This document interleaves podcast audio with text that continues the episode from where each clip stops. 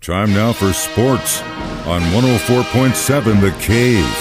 Here's Ned Reynolds. Mike the intern, Ned Reynolds in the studio on a Wednesday morning. So, kind of a stunning merger in the pro golf world. Your thoughts on this, sir? Well, like everybody else, and probably 99% of the sports world, absolutely blown apart when that news came over because nobody knew that this was in the offing. Was a very well kept secret. Negotiations apparently have been going on for about seven or eight weeks. You knew, Mike, eventually something like this might happen because the two sides were so diverse in what they were doing. The two tournaments are totally different, and you had the walkovers, the guys who were leaving the PGA Tour and so forth. But the gist of it all is that all of the lawsuits, and there were many of them, are now settled. They're out, they're thrown out. Nobody's going to sue anybody else. The war, in effect, is over. Now, the critics are really blasting the PGA for knuckling down to the Saudi Arabian government, which and the, and the entertainment division of the Saudis does run the LIV Tour.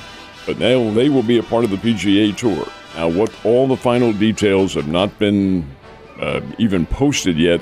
The PGA golfers and the LIV golfers, to that extent, are very annoyed that they didn't know about this ahead of time. But be that as it may, the two sides will get together and we'll see what happens in the uh, coming years.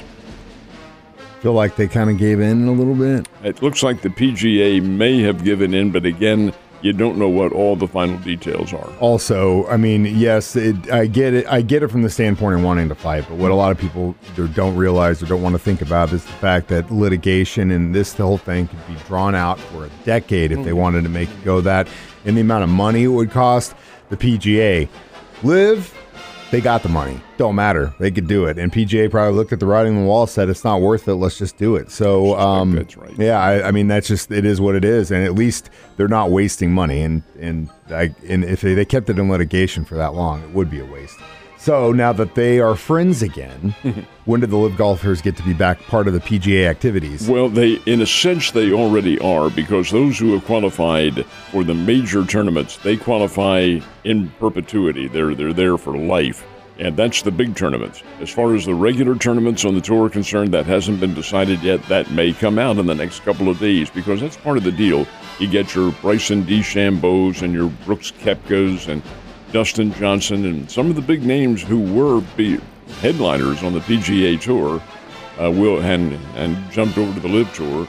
Another one being, uh, well, there's just many of them. Rather than get into individual names, when they'll be allowed back does remain to be seen. I suspect it'll be next year. I don't think they can alter the tournaments now with the season about half gone.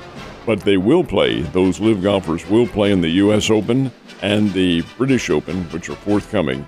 So they've already played in the Masters and the PGA. So again, the, the big tournaments, you'll see them there, but the rest of them probably at the start of next year, I would assume, if they choose to play there, and it'll be simply the player's choice. Yeah, we'll see what happens. But uh, like I just said, you know, I don't. It's a, it's a waste of money keeping in a litigation. I'm glad it's over, so they can get back to golfing, so we can all get back to taking naps. Last but not least, going into the NBA Finals.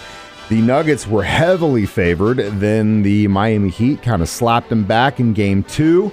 What are the odds going into Miami? Denver is still favored for tonight's game three in Miami, but only by three and a half points. And what's interesting to see whether or not Miami's strategy, which was excellent for a game two, and they've got to give uh, Coach Spoelstra a lot of credit for this. He and his staff devised a plan to take Jamal Murray out of the game.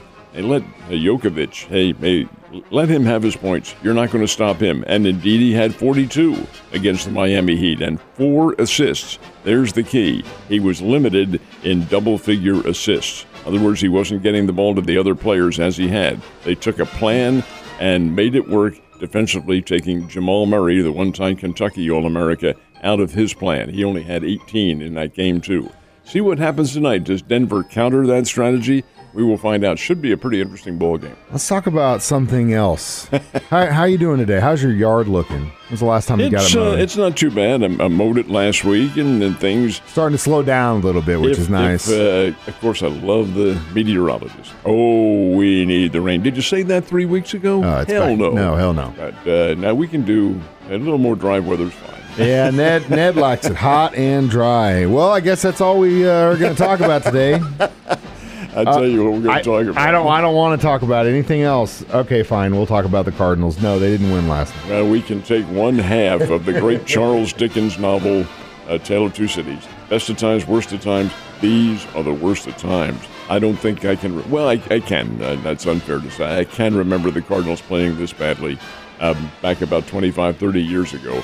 My goodness sake, they've lost five in a row now. They lose again to the Texas Rangers, six to four last night. That puts the Cardinals, folks, 12 games under 500. 12 under. They're 25 and 37, and the final game of that series is tonight. Well, when Nolan Arenado hit that two run homer to start things off for the Cardinals in the first, I thought, well, okay, here they go. Now they're playing. But that's just it. The Cardinals can hit the long ball, and that's all they do. They had seven hits last night, and Texas had 12, including Marcus Semien, who continued his 20, it's now 25, 25 game hitting streak and he was the difference. He blasted one off the right center field wall with runners on, brought those runners home. That's what the Cardinals are not getting. People on base and doing some things with it. Their lineup is just not working at all. And as a result, the record isn't very good. It's six to four. The Texas Rangers won. They'll play the final game of that series tonight.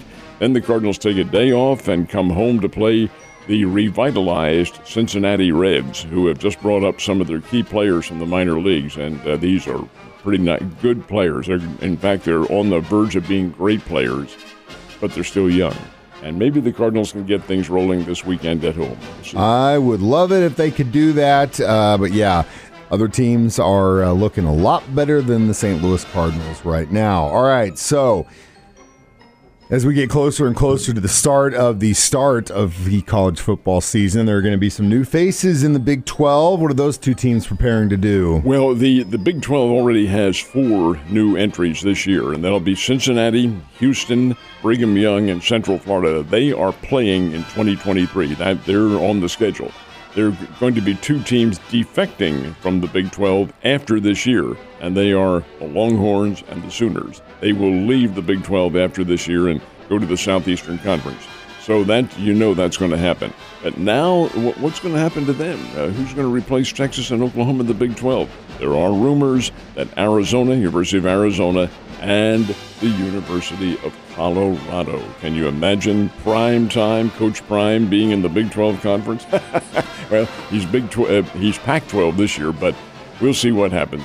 Anyway, Deion Sanders could be bringing his team into the Big 12. Be that as it may, uh, there are rumors that Colorado and Arizona are thinking of jumping to the Big 12 conference, and we'll see. For Colorado, it would be a return. They were there once before, and certainly a valued member. That hasn't been decided yet, but that's the rumor that's going around. Well, he's definitely going to be on blast if he goes into Colorado claiming to be this all time awesome, great coach. He goes into that conference and gets smacked around. we'll see. It's decided on the field, not by us. All right. So we uh, had to get through the Cardinals conversation. How about the Royals? Please tell me something good. I can't. Miami Marlins beat them.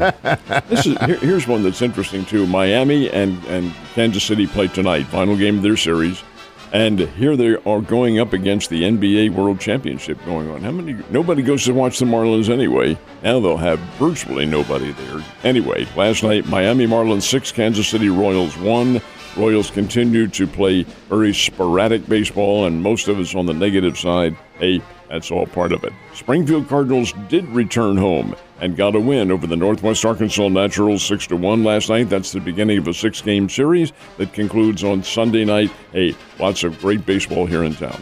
That's what I'm talking about. Plenty of stuff to do this weekend, Ned. Well, hopefully we can get some wins on the menu today. Hope so. We'll if see not, what happens. At least you and I will at least try to win. Have a great day. I'll see you tomorrow.